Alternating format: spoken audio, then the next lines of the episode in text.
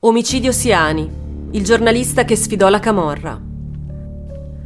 Le speranze e i sogni coltivati da Giancarlo Siani, giornalista pubblicista del Mattino, si spengono con lui la sera del 23 settembre 1985 in piazza Leonardo. Il giovane viene ritrovato seduto sulla sua auto, con i fari ancora accesi, mentre un rivolo di sangue gli scorre dalla bocca. Otto colpi di pistola, di cui due colgono il giornalista provocandone il decesso. Una tipica modalità con cui la Camorra firma le sue sentenze di morte. Siani, infatti, durante la sua breve carriera, si era sempre concentrato sulla cronaca nera e in particolare sugli affari e atti criminosi compiuti dai Valentini, ovvero gli appartenenti al clan camorristico di Valentino Gionta, che gestiva la zona di Torre Annunziata. L'omicidio si stanzia come il primo delitto da parte della Camorra nei confronti di un giornalista, ma c'è un fatto che sorprende. Il giovane in fondo era solo uno dei tanti corrispondenti di provincia, una penna minore rispetto ad altri che si occupavano della criminalità del quartiere. Perché dunque ucciderlo e non fermarsi prima a un semplice avvertimento? In realtà, nonostante la sua carriera fosse ancora agli albori, serietà e passione per il suo lavoro avevano portato Siani a toccare interessi ben più importanti e poteri ben più forti di semplici cronache di quartiere. Il giovane stava infatti investigando sugli appalti pubblici per la ricostruzione ricostruzione delle aree colpite dal terremoto avvenuto in Irpinia, non esitando a denunciare le infiltrazioni camorristiche nella vita politica.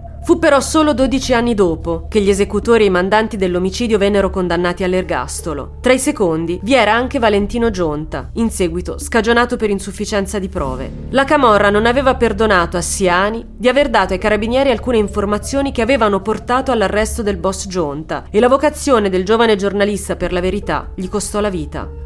Più di trent'anni dopo la sua morte, l'Ordine dei giornalisti consegnerà ai familiari di Siani la tessera da professionista, qualifica che Giancarlo non fece in tempo a raggiungere quando era in vita.